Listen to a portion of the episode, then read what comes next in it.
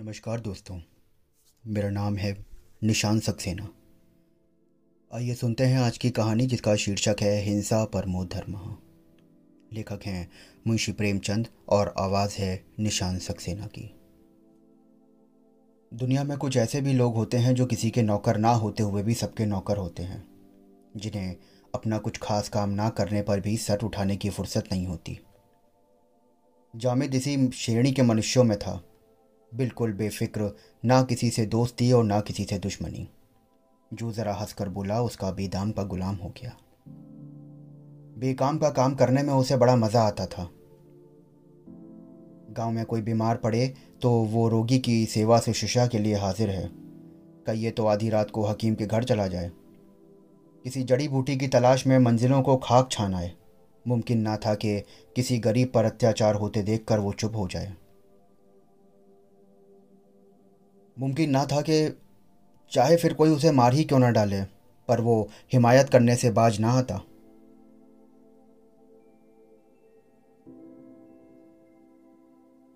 Constable से आए दिन उसकी छेड़छाड़ होती रहती, इसलिए क्योंकि लोग उसे बॉडम समझते थे।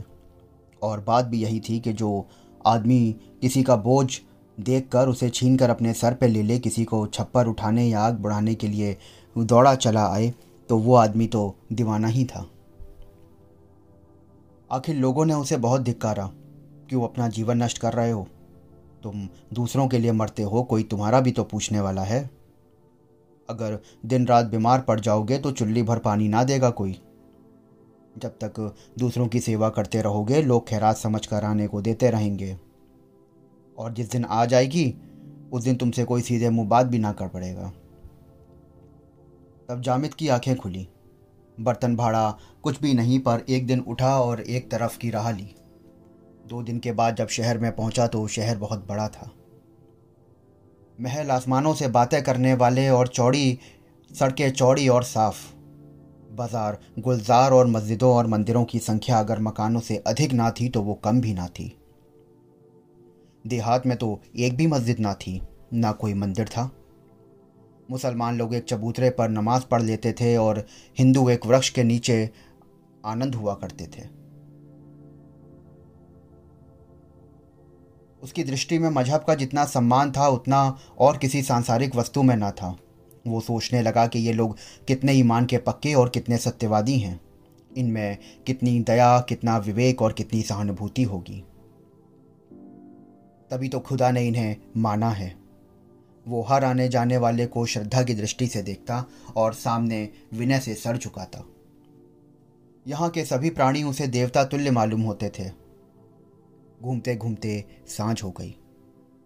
वो थक कर मंदिर के चबूतरे पर जा बैठा। मंदिर बहुत बड़ा था, जिसके ऊपर सुनहला कलश चमक रहा था।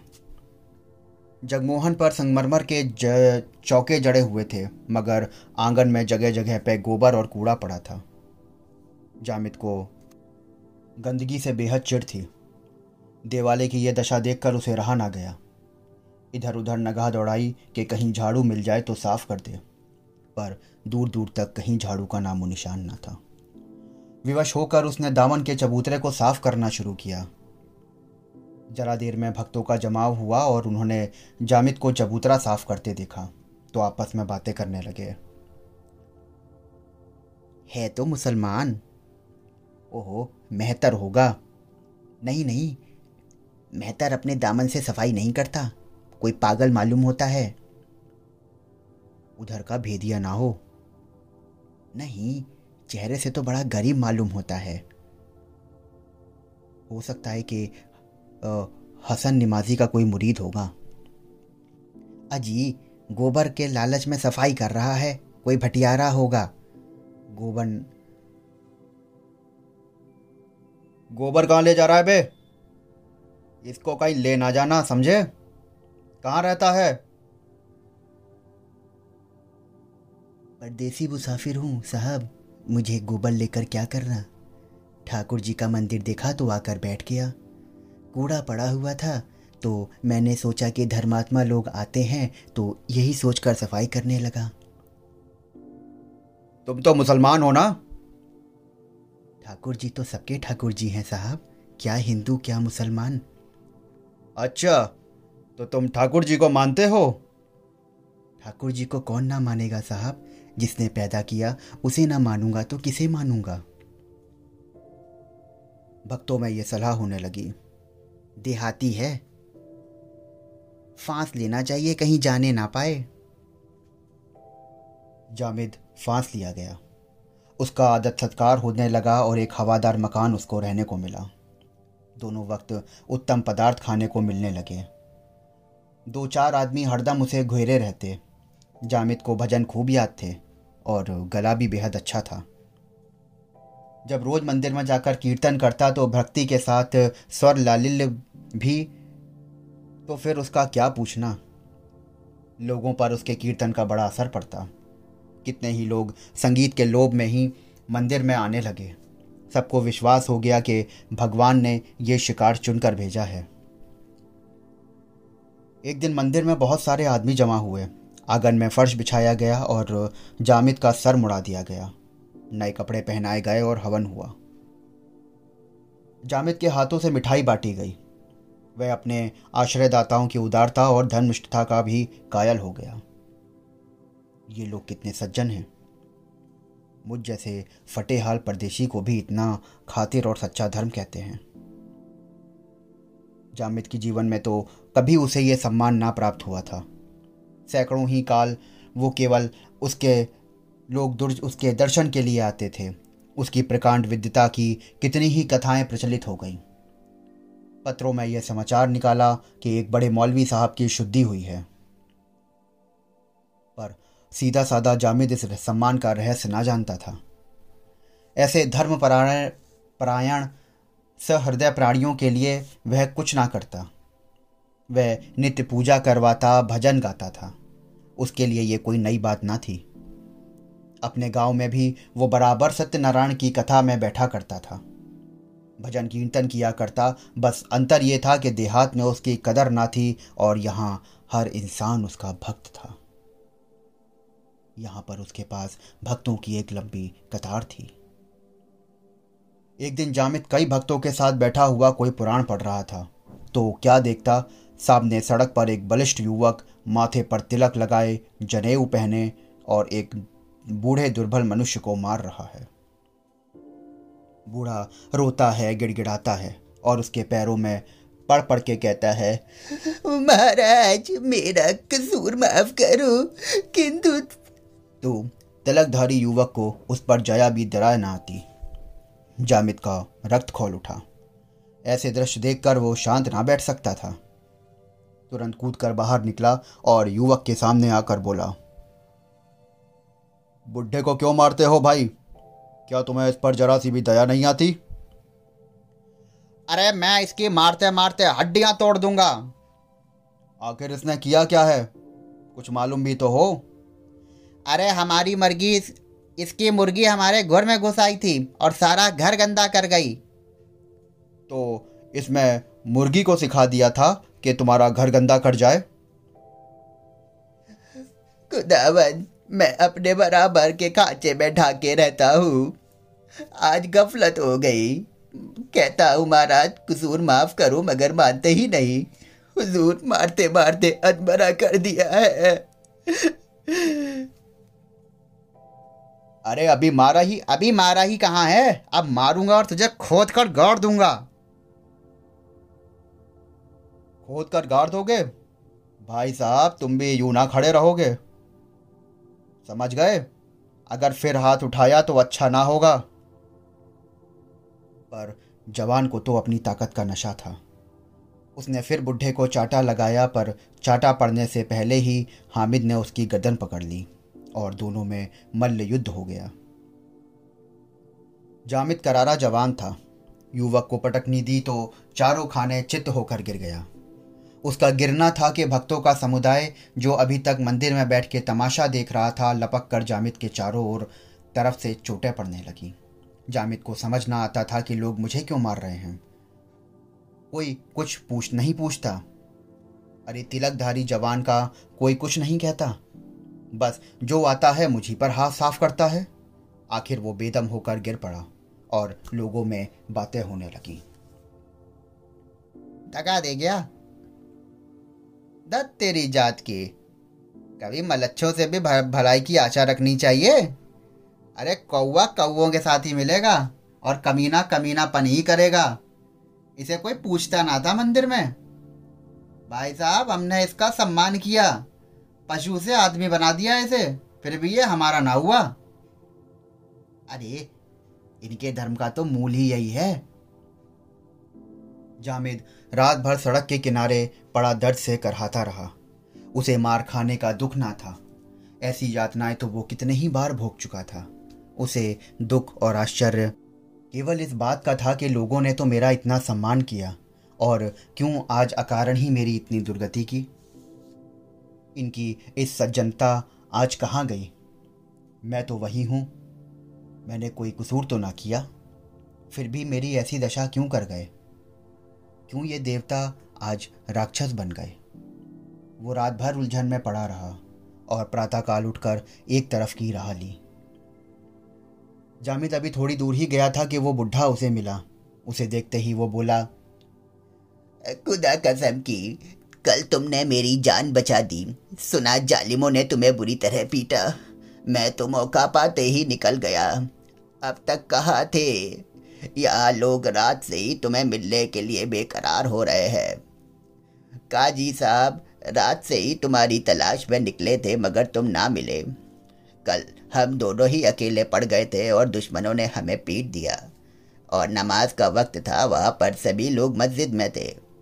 अगर जरा भी खबर हो जाती तो एक हज़ार लठैत बजाते। तब आटे दाल का मालूम भाव मालूम होता उन्हें। खुदा कसम, आज मैंने तीन कौड़ी मुर्गियाँ पाली है।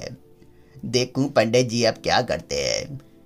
कसम, खुदा की काजी साहब ने कहा है कि अगर वो लौंडा जरा भी आँख दिखाए तो तुम आकर मुझसे कहना। या तो बच्चा घर छोड़ के भागेगा या हड्डी पसली तोड़ दी जाएगी उसकी। जामिद को लिए वो बुढ़ा काजी जोरावर हुसैन के दरवाजे पर पहुँचा। काजी साहब वज़ू कर रहे थे। जामिद को देखते ही छोड़कर उन्होंने गले लगा लिया और बोले, वल्लाह, मैंने आँखें ढूंढ रही थी तुम्हें। तुमने अकेले इतने काफिरों के दांत खट्टे कर दिए। क्यों ना तुम मोमिन का खून हो? काफिरों की हकीकत क्या? सुना सब के सब तुम्हारी शुद्धि करने जा रहे थे। मगर तुमने उनके मंसूबे पलट दिए।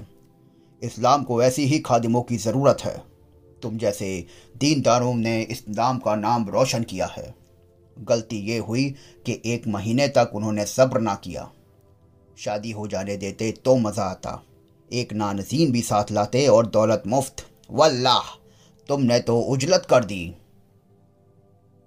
दिन भर भक्तों का तांता लगा रहा। जामिद ने एक नज़र देखने का सबको शौक था। सभी उसकी हिम्मत, ज़ोर और मजहबी जोश की प्रशंसा कर रहे थे। पहर रात बीत चुकी थी। मुसाफिरों की आमद दरफ्त कम हो चली थी। जामिद ने काजी साहब से धर्म ग्रंथ पढ़ना शुरू किया था। उन्होंने उसके लिए अपने बगल का कमरा खाली कर दिया था और काजी साहब से सबक लेकर वो सोने जा रहा था कि सहसा उसके दरवाजे पर एक तांगे रुकने की आवाज़ आई। काजी साहब के मुरीद अक्सर आया करते थे। जामिद ने सोचा कि कोई मुरीद ही आया होगा। नीचे आया तो देखा कि एक स्त्री तांगे से उतरकर बरामदे में खड़ी है और तांगे वाला उसका असबाब उतार रहा है। महिला ने मकान को इधर उधर देख के कहा जी नहीं, मुझे अच्छी तरह ख्याल है कि ये मकान नहीं है। शायद तुम भूल गए हो। तांगे वाला। हुजूर तो मानती ही नहीं। कह दिया है बाबू साहब ने मकान तब्दील कर दिया है। ऊपर चलिए।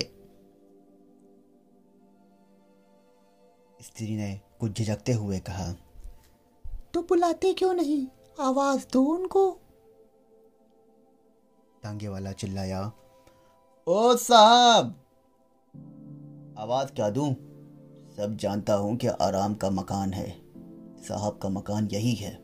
तो नाहक चिल्लाने से क्या फ़ायदा? बेचारी आराम कर रहे होंगे। आराम में खलल पड़ेगा। आप न खातिर रहिए और चलिए ऊपर। औरत ऊपर चली गई। पीछे पीछे तांगे वाला असबाब लिए हुए चला। जामिद गुमसुम नीचे खड़ा रहा। यह रहस्य उसकी समझ में ना आया। तांगे वाले की आवाज़ सुनते ही काजी साहब छत पर निकल आए और एक औरत को आते देख कमरे की खिड़कियाँ चारों तरफ़ से बंद करके और खूटी पर लटकती तलवार उतार ली और दरवाजे पर आकर खड़े हो गए। औरत ने जीना तय करके जो ही छत पर पैर रखा कि काजी साहब को देखकर झिझकी। वो तुरंत पीछे की तरफ़ मुड़ना चाहती थी कि काजी साहब ने लपक कर उसका हाथ पकड़ लिया और कमरे में घसीट लाए। जामिद ये दृश्य देखकर विस्मित हो गया। यह रहस्य और भी रहस्यमय हो गया था। जब विद्या का सागर, वह न्याय का भंडार और नीति, धर्म और दर्शन का आगार इस समय एक अपरिचित महिला के ऊपर एक घोर अत्याचार कर रहा है। तांगे वाला के साथ ये काजी साहब के कमरे में चला गया। काजी साहब तो स्त्री के दोनों हाथ पकड़े हुए थे। तांगे वाले ने दरवाज़ा बंद कर दिया। महिला ने तांगे वाले को खून भरी निगाहों से देखा। तू मुझे यहाँ क्यों लाया? काजी साहब ने तलवार चमकाकर कहा। पहले बैठ जाओ, सब कुछ मालूम हो जाएगा। तो तुम कोई मौलवी मालूम होते हो? क्या तुम्हें खुदा ने यही सिखाया है कि पराई बहु बेटियों की ज़बरदस्ती घर में बंद कर उनकी आबरू बिगाड़ो? हाँ खुदा का यही हुक्म है कि काफिरों को जिस तरह मुमकिन हो इस्लाम के रास्ते पर लाया जाए। अगर खुशी से नहीं तो जब्र से। अच्छा इसी तरह अगर कोई तुम्हारी बहू बेटी पकड़कर बेआबरू करे तो? हो रहा है। जैसा कि तुम हमारे साथ करोगे वैसा ही हम तुम्हारे साथ करेंगे। फिर हम तो बेआबरू नहीं करते सिर्फ़ अपने मज़हब में शामिल करते हैं। इस्लाम कबूल करने से आबरू बढ़ती है, घटती नहीं। हिंदू कौम में तो हमें मिटा देने का बीड़ा उठाया है। और इस मुख को हमारा निशान मिटा देना चाहती है वो। धोखे से, लालच से, जब्र से मुसलमानों को बेदीन बनाया जा रहा है। तो मुसलमान बैठे मुँह ताकेंगे। हिंदू कभी ऐसा अत्याचार नहीं करता। संभव है कि तुम लोगों की शरारतों से तंग आकर नीचे दर्जे के लोग इस तरह बदला ले रहे हों। अगर अब भी कोई सच्चा हिंदुस्तान इसे पसंद नहीं रखता है भाई। हम्म, बेशक। पहले इस तरह की शरारत मुसलमान मुसलमान शोहदे किया करते थे। मगर शरीफ लोग इन हरकतों को बुरा समझते थे और अपने इकमाम भर रोकने की कोशिश करते थे। तालीम और तहजीब की तरक्की के साथ हमें कुछ दिनों के लिए यह गुंडापन ज़रूर गायब हो जाता है। मगर अब तो हमारी हिंदू कौम हमें निकलने के लिए तैयार बैठी हुई है। फिर हमारे लिए रास्ता ही कौन सा है? हम कमज़ोर हैं। इसलिए हमें मजबूर होकर अपने को कायम रखने के लिए दंगे का सहारा लेना पड़ता है। मगर तुम इतना क्यों घबराती हो? तुम्हें यही यहाँ किसी बात की तकलीफ़ ना होगी। इस्लाम औरतों के हक का जितना लिहाज करता है, उतना ही कोई मज़हब नहीं करता होगा। और मुसलमान मर्द तो अपनी औरतों पर जान देता है। मेरा ये नौजवान दोस्त, जामिद तुम्हारे सामने खड़े हैं और इन्हीं के साथ तुम्हारा निकाह कर दिया जाएगा। बस आराम से ज़िंदगी बसर करना। मैं तुम्हें और तुम्हारे धर्म को घृणित समझती हूँ। तुम कुत्ते हो। इसके सिवा तुम्हारे पास कोई भी काम नहीं है। खैरियत इसी में है कि तुम मुझे जाने दो, नहीं तो मैं शोर मचा दूँगी और तुम्हारा सारा मौलवीपन निकल जाएगा अभी। अच्छा अगर तुमने जबान खोली तो तुम्हें हाथ धोना पड़ेगा, बस इतना समझ लेना। आबरू के सामने जान की कोई हकीकत नहीं है। और तुम मेरी जान ले सकते हो मगर तुम मेरी आबरू नहीं ले सकते हो। क्यों नाहक जिद करती हो? औरत दरवाजे के पास आती है और कहती है मैं कहती हूँ दरवाज़ा खोल दो। और काजी साहब ने उसका हाथ पकड़कर खींचा। जाबिद ने तुरंत दरवाज़ा खोल दिया और काजी साहब से कहा इन्हें छोड़ दीजिए। क्या वक्ता है? कुछ नहीं, खैरियत इसी में है कि आप इन्हें छोड़ दीजिए। लेकिन जब काजी साहब ने उस महिला का हाथ ना छोड़ा, तब तांगे वाले भी उन्हें भी उसे पकड़ने के लिए बढ़ा। तो जामिद ने एक धक्का देकर काजी साहब को धकेल दिया और उस स्त्री का हाथ पकड़े हुए कमरे से बाहर निकल आया। तांगे वाला पीछे लपका, मगर जामिद ने उसे इतनी ज़ोर से धक्का दिया कि वो अंधे मुँह जा गिरा। एक क्षण में जामिद और स्त्री दोनों ही सड़क पर थे। आपका घर किस मोहल्ले में है? जी, अहियागंज में। चलिए, मैं आपको पहुँचा देता हूँ। इससे बड़ी और क्या मेहरबानी होगी? मैं आपकी इस नेकी को कभी ना भूलूँगी। आपने आज मेरी आबरू बचा ली, नहीं तो मैं कहीं की ना रहती। मुझे अब मालूम हुआ कि अच्छे और बुरे लोग हर जगह होते हैं। वैसे मेरे शोहर का नाम पंडित राजकुमार है। उसी वक्त एक तांगा सड़क पर आता दिखाई दिया। जामिद ने स्त्री को उस पर बैठा दिया और खुद बैठना ही चाहता था कि काजी साहब ने जामिद पर लठ चलाया और डंडा तांगे से टकराया। जामिद, तांगे में बैठा और तांगा चल दिया। अय्यागंज में पंडित राजकुमार का पता लगाने में कठिनाई ना पड़ी। जामिद ने जो ही आवाज़ दी वो घबराए हुए बाहर निकल आए और स्त्री को देखकर बोले ए, तुम कहाँ रह गई थी इंदिरा। अब मैंने तुम्हें स्टेशन पर कहीं नहीं देखा मुझे पहुँचने में जरा सी देरी हो गई तो तुम कहाँ चली गई थी? इंदिरा ने घर में कदम रखते हुए कहा बड़ी लंबी कथा है। जरा दम लेने दो, बता दूँगी। बस इतना ही समझ लो कि अगर आज इस मुसलमान ने मेरी मदद ना की होती तो शायद मेरी आबरू चली गई होती। पंडित जी, अब पूरी कथा सुनने के लिए और भी व्याकुल हो उठे। इंदिरा के साथ वो घर में चले गए, पर एक ही मिनट बाद बाहर आकर जामिद से बोले, भाई साहब, शायद आप इसे बनावट समझें, पर मुझे आपके इस रूप में इष्ट देव के दर्शन हो आए हैं। मेरी जबान में इतनी ताकत नहीं कि मैं आपका शुक्रिया अदा कर सकूँ। आइए, बैठ जाइए। जी नहीं, अब आप मुझे इजाज़त दीजिए। नहीं अच्छा आप मुझे ये बताएँ कि मैं इस नेकी का बदला दे सकता हूँ? इसका बदला तो यही है कि इस शरारत का बदला किसी गरीब मुसलमान से ना लीजिएगा। मेरी आपसे यही दरख्वास्त है। यह कहकर जामिद चल उठा खड़ा हुआ। और अंधेरी रात के सन्नाटे में शहर से बाहर निकल गया। उस शहर की विषाक्त वायु में सांस लेते हुए उसका दम घुटता था। वो जल्द से जल्द शहर से भागकर अपने गाँव में पहुँचना चाहता था, जहाँ मज़हब का नाम सहानुभूति, प्रेम और सौहार्द था। धर्म और धार्मिक लोगों से अब उसे घृणा हो गई थी। तो दोस्तों, ये थी आज की कहानी। फिर मिलता हूँ आपसे एक नई कहानी के साथ में।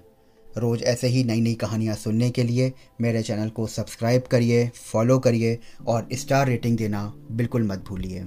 तब तक खुश रहिए, मस्त रहिए, स्वस्थ रहिए। शुक्रिया। नमस्ते दोस्तों। मेरा नाम है निशान सक्सेना। मैं सुनाता हूँ कहानियाँ। आइए सुनते हैं आज की कहानी जिसका शीर्षक है आत्म संगीत लेखक हैं मुंशी मेम प्रेमचंद और आवाज़ है निशान सक्सेना की। आधी रात थी। नदी का किनारा था।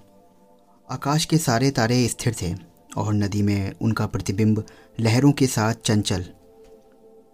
एक स्वर्गीय संगीत की मनोहर और जीवनदायिनी, प्राण पोषणी ध्वनियाँ इस निस्तब्ध और तमोमय दृश्य पर इस प्रकार छा रही थीं जैसे हृदय पर आशाएँ छाए रहती हैं।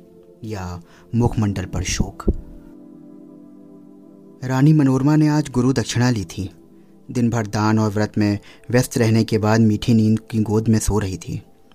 अकस्मात उसकी आँख खुली और ये मनोहर ध्वनिया कानों में पहुँची। वह व्याकुल हो उठी, जैसे दीपक को देखकर पतंग और वो अधीर हो उठी, जैसे खाण की गंध पाकर चीटी। वह उठी और द्वारपालों और चौकीदारों की दृष्टि बचाती हुई राजमहल से बाहर निकल आई, जैसे वेदनापूर्ण क्रंदन सुनकर आँखों से आँसू निकल आते हैं। सरिता तट पर कटीली झाड़ियाँ थीं, ऊँचे कगार थे, भयानक जंतु थे, और उनकी डरावनी आवाज़ें। शव थे, और उससे भी अधिक भयंकर उनकी कल्पना। मनोरमा कोमलता और सुकुमारता की मूर्ति थी। परंतु उस मधुर संगीत का आकर्षण उसे तन तन्मयता की अवस्था में खींचे लाया जाता था, जिससे आपदाओं का ध्यान न था। वह घंटों चलती रही, यहाँ तक कि मार्ग में नदी ने उसका गतिरोध किया। मनोरमा ने विवश होकर इधर उधर दृष्टि दौड़ाई और किनारे पर एक नौका दिखाई दी। निकट जाकर बोली मांझी, मैं उस पार जाऊँगी। इस मनोहर राग ने मुझे व्याकुल कर दिया है। जिस पर मांझी बोला रात को नाव नहीं खोल सकता। हवा तेज है और लहरें डरावनी हैं। ये जान जोखिम का काम है। मैं रानी मनोरमा हूँ। नाव खोल दो। मुँह मांगी मजदूरी दूँगी। ओह, तब तो मैं नाव बिल्कुल नहीं खोल सकता, क्योंकि रानियों का इस नदी में निभा नहीं। चौधरी, तेरे पाव पड़ती हूँ। शीघ्र नाव खोल दे। मेरे प्राण उस ओर खींचे चले जाते हैं। अच्छा तो ठीक है क्या इनाम मिलेगा मुझे? जो तू मांगेगा मैं दूँगी।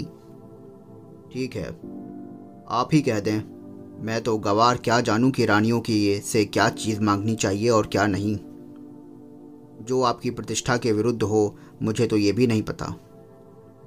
मनोरमा बोली मेरा ये हार अत्यंत मूल्यवान है मैं इसे खेवे में देती हूँ। मनोरमा ने गले से हार निकाला और उसकी चमक से मांझी का मुखमंडल प्रकाशित हो गया। वो कठोर और काला मुख जिस पर झुर्रियाँ पड़ी हुई थीं। अचानक मनोरमा को ऐसा प्रतीत हुआ कि मानो संगीत की ध्वनि और निकट हो गई हो। कदाचित इसे पूर्ण ज्ञान, पुरुष आत्मनंद, आत्मनांद के आवेश में उस सरिता तट पर बैठा हुआ उस निस्तब्ध निशा की संगीत को पूर्ण कर रहा है। रानी का हृदय उछलने लगा। आह, कितना मनमोहक राग था। उसने अधीर होकर कहा, मांझी, अब देर ना करो। नाव खोल दो और इस क्षण को अब मैं धीरज नहीं रख पाऊँगी। मांझी बोला अच्छा ठीक है, पर आप ये बताएँ कि मैं इस हार को लेके क्या करूँगा? मनोरमा बोली, अरे, इसमें सच्चे मोती हैं। और ये एक विपत्ति भी है। क्योंकि जब माझिन गले में पहनकर पड़ोसियों को दिखाएगी तो सब ढहा से जलेंगी और उसे गालियाँ देंगी। कोई चोर देखेगा तो उसकी छाती पर भी सांप लौटने लगेगा। मेरी सुनसान झोपड़ी पर दिन दहाड़े ढाका पड़ जाएगा। लोग चोरी का अपराध लगाएँगे, नहीं तो भाई मुझे ये हारना चाहिए। ठीक है तो तू एक काम कर, जो तुझे चाहिए तू मांग, लेकिन देर मत कर, क्योंकि अब मुझसे धैर्य नहीं है। और प्रतीक्षा करने की तो तनिक भी अब मेरी शक्ति नहीं बची है। इस राग का एक एक तान मेरी आत्मा को तड़पा रहा है। अच्छा ठीक है। मुझे आप इससे भी कोई और अच्छी चीज़ दीजिए। अरे, निर्दयी, तू मुझे बातों में लगाए रखने देना चाहता है क्या? मैं जो देती हूँ, वो लेता क्यों नहीं है? और स्वयं कुछ मांग भी नहीं रहा है। मैं इस आत्मिक पदार्थ पर अपना सर्वस्व नौछावर कर सकती हूँ। अच्छा ठीक है तो ये बताइए कि आप मुझे और क्या दे सकती हैं मेरे पास अब इससे ज़्यादा बहुमूल्य कोई वस्तु नहीं है तू अभी के लिए नाव खोल दे और मैं प्रतिज्ञा करती हूँ कि मैं तुझे अपना महल दे दूँगी जिसे देखने के लिए कदाचित तू कभी गया हो विशुद्ध श्वेत पत्थर सा बना हुआ है वो भारत में उसकी तुलना नहीं है इस पर मांझी हँसते हुए बोला अरे उस महल में रहकर मुझे क्या आनंद मिलेगा? उल्टे मेरे भाई बंधु शत्रु हो जाएँगे। इस नौका पर अंधेरी रात में भी मुझे भय ना लगता। और आंधी चलती रहती है तो मैं इस पर पड़ा रहता हूँ। किरण, तू जब वो महल तो मुझे दिन में ही फाड़ खाएगा। मेरे घर के आदमी तो एक कोने में समा जाएँगे। और आदमी कहाँ से लाऊँगा? मेरे तो नौकर चाकर भी नहीं हैं। फुलवारियाँ भी सूख जाएँगी तो उनकी क्यारियों में गीदड़ बोलेंगे। और अटारियों पर कबूतर और आप बीले घोंसला बनाएँगी। मनोरमा अचानक एक तन्मय अवस्था में उछल पड़ी। उसे प्रतीत हुआ कि संगीत निकटतर आ गया है। उसकी सुंदरता और आनंद अधिक प्रखर हो चुके हैं। जैसे बत्ती उकसा देने से दीपक अधिक प्रकाशमान हो जाता है। पहले चित्तकर्षण था तो अब आवेशजनक हो गया था। मनोरमा ने व्याकुल होकर कहा आहा तो फिर तू अपने मुँह से क्यों नहीं माँगता है? उफ, कितना विराग जनक राग है, कितना विहल कर देने वाला। मैं अब तनिक धीरज नहीं धर सकती। पानी उतार में जाने के लिए जितना व्याकुल होता है, श्वास हवा के लिए उतना ही विकल होती है। गंध उड़ जाने के लिए जितनी उतावली होती है, मैं उस स्वर्गीय संगीत के लिए उतनी ही व्याकुल हूँ। उस संगीत में कोयल की सी मस्ती है पपीके की सी वेदना है, श्यामा की सी विहलता है, जिसमें झरनों का सा ज़ोर है। आंधी का सा बल है, जिसमें सब कुछ विवेकाग्नि प्रज्वलित होती है, जिससे आत्मा सम्माहित होती है और अंतकरण पवित्र होता है। मांझी अब एक क्षण का भी मुझसे इंतज़ार ना होगा। और अब ये विलंब मेरे लिए मृत्यु की यंत्रणा है। नौका शीघ्र खोल दे। जिस सुमन की यह सुगंध है जिस दीपक की यह दीप्ति है उस तक मुझे पहुँचा दे। मैं देख नहीं सकती संगीत का रचेता कहीं निकट ही बैठा हुआ है और शायद बहुत निकट। मांझी बोला आ, आपका महल मेरे काम का नहीं है। मेरी झोपड़ी उससे ज़्यादा कहीं सुहावनी है। मनोरमा बोली हाय तो अब मैं तुझे क्या दूँ? ये संगीत नहीं है यह सुविशाल क्षेत्र की पवित्रता है। यह समस्त समूह का नौसौरभ है। समस्त मधुराओं, मधुरताओं की माधुरी है। मैं तेरे लिए पानी भरूँगी, तेरी झोपड़ी बुहारूँगी। हाँ मैं तेरे मार्ग के कंकड़ चुनूँगी। तेरे झोपड़े को फूलों से सजाऊँगी, तेरी मांझी के पैर मलूँगी। प्यारे मांझी, यदि तू मुझे, मेरे पास सौ जाने होती तो इस संगीत के लिए मैं अर्पण कर देती। ईश्वर के लिए मुझे अब निराश ना कर। मेरे धैर्य का अंतिम बिंदु शुष्क हो गया है। अब इस चाह में दहा है। अब यह सिर तेरे चरणों में है। यह कहते कहते मनोरमा एक विक्षिप्त की व्यवस्था में मांझी के निकट आकर उसके पैरों पर गिर गड़ी। उसे ऐसा प्रतीत हुआ, मानो वो संगीत आत्मा पर किसी प्रज्वलित प्रदीप की तरह ज्योति बरसाता हुआ मेरी ओर आ रहा है। उसे रोमांच हो आया। वह मस्त होकर झूमने लगी। ऐसा ज्ञात हुआ कि वो हवा में उड़ जाती है। उसने अपने पार्श्व देश में तारे झिलमिलाते हुए दिखाई देते थे। उस पर एक आत्मविस्मृत का भावावेश छा गया और अब वही मस्ताना संगीत, वही मनोहर राग उसके मुँह से निकलने लगा। वही अमृत की बूंदें उसके अधरों से टपकने लगीं। वह स्वयं इस संगीत की स्रोत थी। नदी के पार से जाने वाली ध्वनियाँ, प्राण पोषणी ध्वनियाँ उसके मुँह से निकल रही थीं। मनोरमा का मुखमंडल चंद्रमा की तरह प्रकाशमान हो गया था और आँखों से प्रेम की किरणें निकल रही थीं। तो दोस्तों, ये थी आज की एक छोटी सी कहानी। आशा करता हूँ कि कहानी आप लोगों को पसंद आई होगी।